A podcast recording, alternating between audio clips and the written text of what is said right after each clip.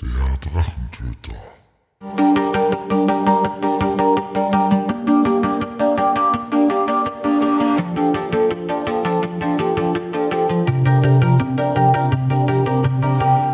Hallo und willkommen zu einer neuen Episode des Drachentöter-Podcasts. Ich bin Mike und rede über zwanzig dreiundzwanzig, das Jahr des Drachentöters. Aber warum zwanzig dreiundzwanzig das Jahr des Drachentöters war, ist ganz einfach. Es war für mich ein Jahr voller Überraschungen. Vorab ein kleiner Hinweis. Ich nehme das jetzt auf zu Silvesternacht, also sprich, es ist jetzt kurz nach acht. Es ist eben die letzte Episode online gegangen von mir, also die letzte geschnittene, veröffentlichte Episode war das Pottwächteln. Danke nochmals an die teilnehmenden Gäste, aber auch die anderen Podcasts, die diverse Themen äh, beigesteuert haben. Und ich hoffe, dass es genauso wie vor zwei Jahren, wo ich das letzte Mal teilgenommen hatte, mit dem Podcast äh, ein großer Erfolg ist. Auch wenn die, der Initiator leider nicht mehr unter uns weilt. Aber kommen wir zurück. Äh, wie gesagt, es ist Silvester, es ist laut. Es kann sein, dass in der Aufnahme dann natürlich die eine oder anderen Knaller zu hören sind. Knaller im Sinne von, äh, ja, es wird schon geschossen, da wo ich wohne. Aber kommen wir zurück. Das Jahr zwanzig dreiundzwanzig war ein Jahr voller Überraschungen. Auf der einen Seite habe ich sehr viele Leute kennengelernt, sehr viele neue Freunde gewonnen und hatte auch sehr viele interessante Gespräche, auch abseits des Podcasts. Was ich erstmals heuer geschafft hatte, war, dass ich sechs Conventions besuchen konnte. Einerseits die Incon, danke nochmal an die Riot, der Verein, der die Incon äh, zustande gebracht hat. Eine, eine sehr gute Con mit dem großen Schwerpunkt äh, Rollenspiel. Und mir hat es sehr gut gefallen dort. Und ich werde nächstes Jahr auch wieder hinfahren. Dann durfte ich die FantasyCon besuchen. Die FantasyCon ist eine Con, die vom Wolfgang Kirchner und von der Kuxi ins Leben gerufen wurde. Eine kleine, aber feine Con, die nächstes Jahr wieder stattfinden wird. Diese Con wird, soweit ich vorab schon mitbekommen habe, größer werden und hatte alles, was man sich von einer klassischen Con erwartet. Artist Alley, Vorträge und viele nette Leute. Dort habe ich unter anderem kennenlernen dürfen die Beyond Level One. Nach der FantasyCon ging es auf die C C A, die sogenannte Comic Con Austria in Wales. Das war die erste klassische Comic-Con, die ich besuchen durfte. Sie war groß, sie war, hatte einen großen Andrang und für jeden etwas zu bieten. Außerdem besuchte ich die Heldencon. Die Heldencon, eine kleine und feine Con, mitten im Herzen von Machtrenk, die von der Halle der Helden veranstaltet wird. Im Gegensatz zu allen anderen Cons ist hier der Eintritt frei. Nach der Heldencon ging es für mich zur Wiener Comic Con, wo unter anderem Jonathan Frakes war, aber auch genauso auch der, der Heiz, Markus und so weiter, wo ich viele Leute kennenlernen durfte. Nicht nur Cosplayer, sondern auch meinen Producer, aber dazu etwas später mehr. Den Abschluss machte dann die Mostikon. Die Mostikon ist eine für mich eher untypische Con, da sie eigentlich nur eine reine Cosplay-Con ist und ich mit Cosplay persönlich weniger Mut habe.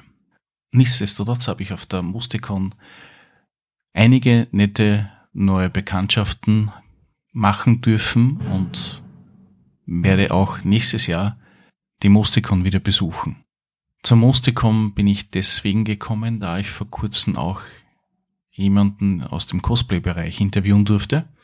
Dieses Interview wird, wenn alles klappt, im Jänner oder Februar online gehen. Und wollte mir selbst ein Bild machen, eher aus der familiären Szene des Cosplays in Österreich. Und ich wurde nicht enttäuscht. Es war eine wunderbare Zeit und kann sie wirklich einem jedem empfehlen. Neben den sechs Cons habe ich etwas geschafft, das ich lange auf der Liste hatte, bis dato leider noch nie dazugekommen bin. Und zwar habe ich es endlich auf die lange Nacht der Museen geschafft. Zumindest in ein Museum, nämlich ins A E C. Und es war sehr spannend, weil ich ein halbes Jahr davor auch im A E C war und dennoch haben sich einige Dinge darin verändert. Also das A E C ist wirklich gut darin, sich fortlaufend zu verändern, sich fortlaufend neue Themen zu generieren und diese auch sehr gut zu vermitteln. Ein Besuch ist es auf alle Fälle wert. Also wenn jemand in Linz ist, einfach vorbeischauen. Es zahlt sich aus. Außerdem war es mir heuer möglich, im Zuge der RiotCon auf der Rückreise die Silbermine in Schwarz zu erkunden.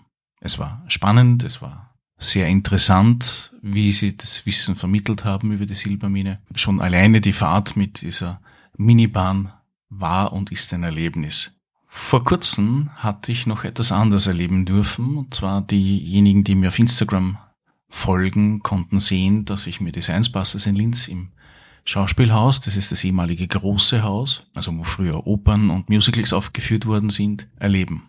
Es war natürlich der Martin Puntigam da, es war die Ruth Grützbach und der Florian Freistetter anwesend und hatten für gute zwei Stunden ein sehr interessantes Programm mit dem einen oder anderen Seitenhieb auf aktuelle politische Situationen, nicht nur in Österreich, ausgeteilt. Und das Publikum war ebenso begeistert wie ich von dieser Aufführung. Danke nochmals an die Science Busters dafür. Kommen wir zum eigentlichen Thema, zum Drachentöter-Podcast als solches. Wie einige schon gesehen haben, gibt es ein neues Logo für die Zuhörer, welche rein mit äh, Apple Podcast ihre Folgen abrufen. Ich weiß nicht warum, aber Apple cached offensichtlich die alten Logos. Ich habe noch kein neues Logo darauf pushen können. Die neuen Folgen werden alle mit einem neuen Logo versehen werden, also sprich dort, wo ich keine separaten Episodenbilder haben werde, wie zum Beispiel jetzt eben dieses äh, Pottwichteln von heute. Die bekommen das neue Logo automatisiert, und wenn ihr auf die Homepage geht, also w w w punkt drachentöter punkt a t, gibt's natürlich auch das neue Logo. Genauso auch die, die Benachrichtigung via Twitter, also sprich jetzt X, beziehungsweise auf Facebook. Außerdem möchte ich mich an dieser Stelle nochmal für das Gestalten meines Logos bedanken. Danke nochmals, Sabine. Was war noch zwanzig dreiundzwanzig mit dem Drachentöter los? Eigentlich habe ich gesagt, ich möchte ja, so eine, wenn es geht, zwei Episoden pro Monat machen. Das war so ein angepeilter Schnitt. Das wären dann in Summe dann aufs Jahr gerechnet vierundzwanzig Episoden. Mittlerweile sind wir auf mindestens fünfundzwanzig Episoden, also mit dieser jetzt dann sogar noch eine mehr.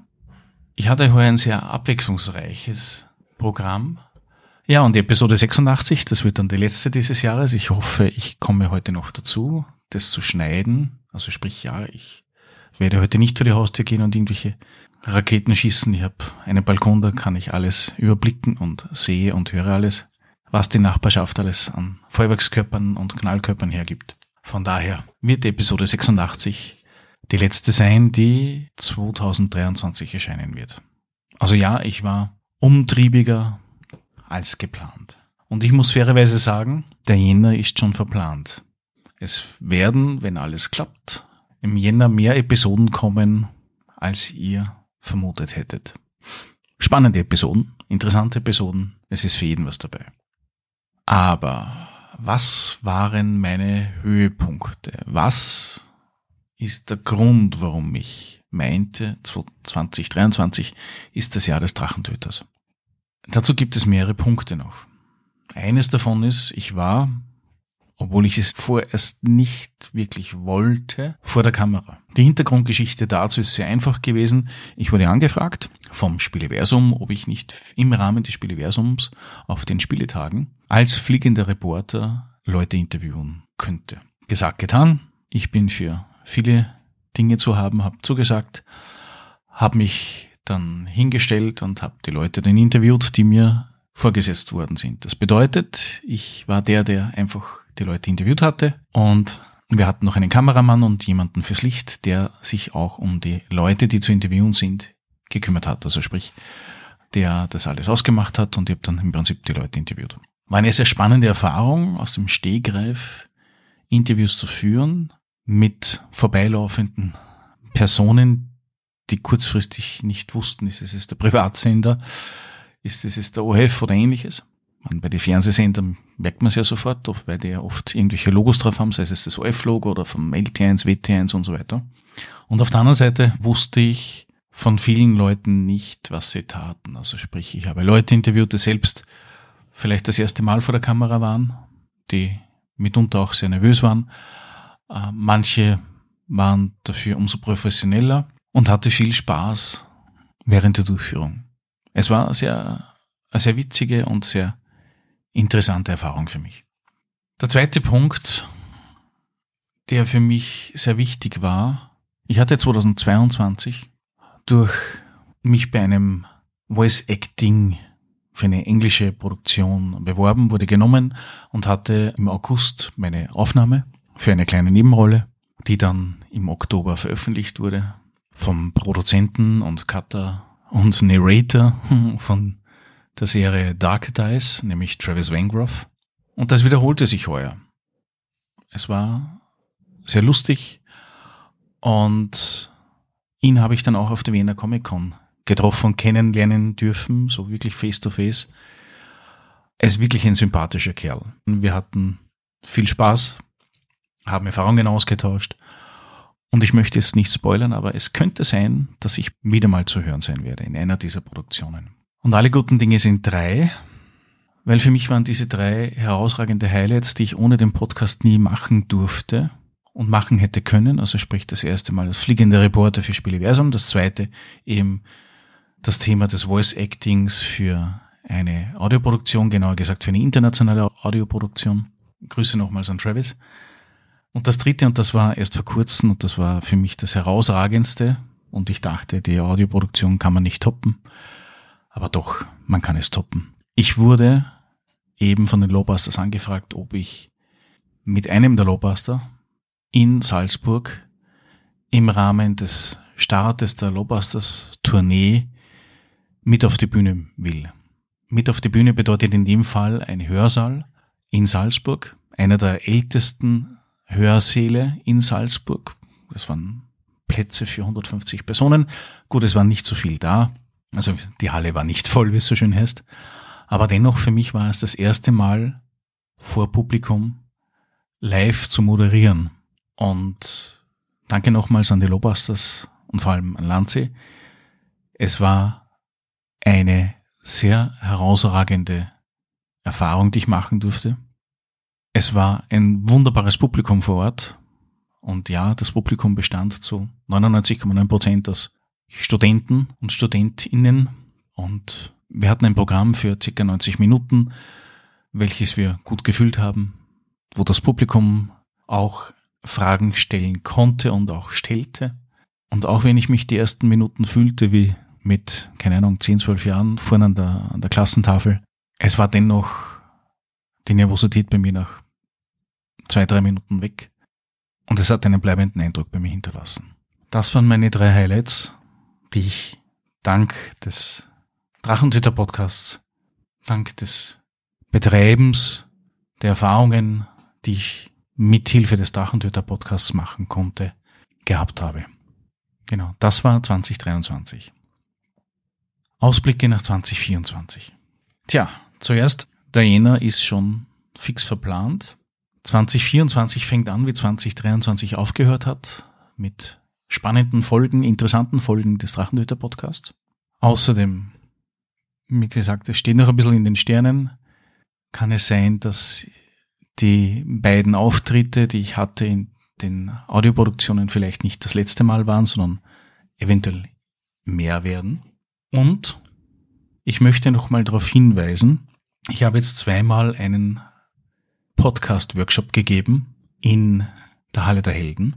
Eine davon, eine Episode, die davon entstanden ist, war die Online versus Offline Spielen, wo die Teilnehmer zuerst meinten, ja, reden wir halt über dieses Thema, und ich sagte, ja, sehr gut, das wollte ich eigentlich eh schon immer haben, reden wir zehn Minuten drüber, dann ist es eh okay, und das, diese zehn Minuten sind dann circa eineinhalb Stunden geworden und es war eine wunderbare Episode.